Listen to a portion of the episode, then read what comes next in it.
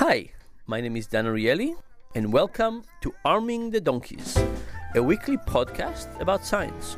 Every week, I will talk to one researcher about one project.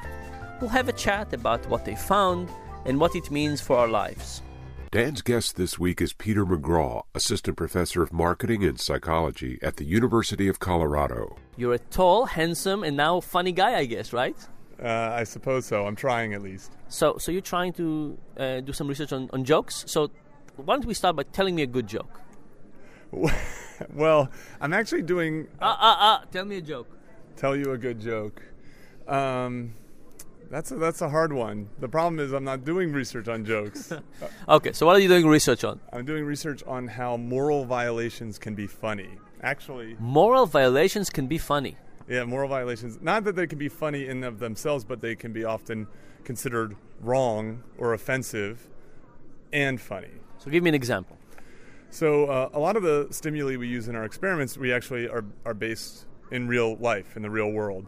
Um, so, I do research on moral violations, and uh, in a talk on religious marketing, I give an example of a church. Religious marketing? What's re- religious marketing? Religious marketing is basically the same marketing that corporations do to recruit, retain, um, and keep their customers happy, except churches are doing it. Churches? Are you, are you a Christian? Uh, I was raised Catholic. Okay. So, what does the Catholic Church, for example, does to uh, do religious marketing? Now we're talking about a different project, but, I'm happy to talk about. That. Okay, one. so let's go back to, to humor. well, actually, it's funny you say this, but the, the, the it wasn't that funny. The Catholic Church um, outsources prayer. Outsources prayer. How does that work? So the the Catholic Church is uh, is not able to keep up with mass requests, and it appears to be the case that there's a mass mass request. There's a mass mass request indeed, and they just don't have enough priests to keep up with the backlog. And and they can't just mix people together like pray for 150 people together at one time? They could. That would be a you know that would be a very good solution. Um, but given the sort of traditions of the church, it's one mass per I request. Okay. There just happens to be a lot of Catholic priests in India. Huh. With, with a lot of time. With a lot of time and in need of need of money for their congregations. I see. So they basically send them the names over the internet and they pray for them remotely. Basically, that's. And is it as effective to have remote prayer as a near prayer? Uh, well, according to uh, according to the church, certainly, right. In God's eyes, you know, there's no differentiation between uh, between. Okay, so that's that's uh, outsourcing prayer, which is right. which is interesting. But how does this get us to things that are funny and moral violations? So in this project, I talk about a church that is that raffles off an H2 Hummer SUV to members of the congregation who attend their winter retreat. So they're trying to buy people to come to the winter retreat. Well, that's one that's one perspective, and my audience, these are academics typically, um, are are horrified by this, but they also tend to be amused. I get laughs when I give this talk, and that got me thinking. Well, all the research on moral violations talks about how when people think something's wrong, they're disgusted by it.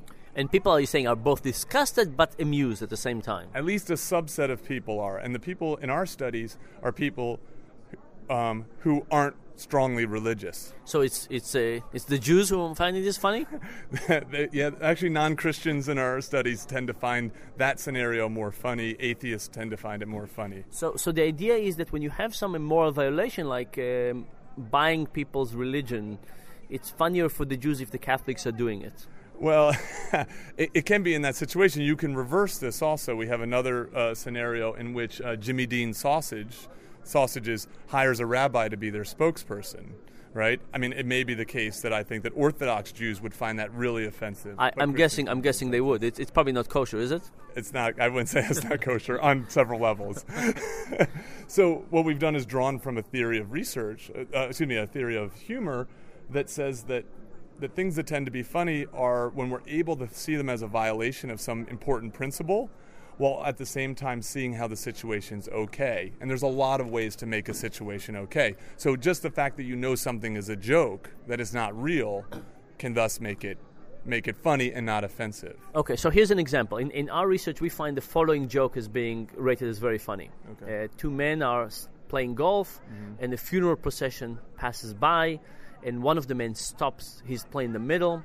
He stands tall, takes his hat off, looks at the funeral procession, put his head down, when the funeral procession uh, leaves the place, he wipes a tear, puts his hat on, and continues to play.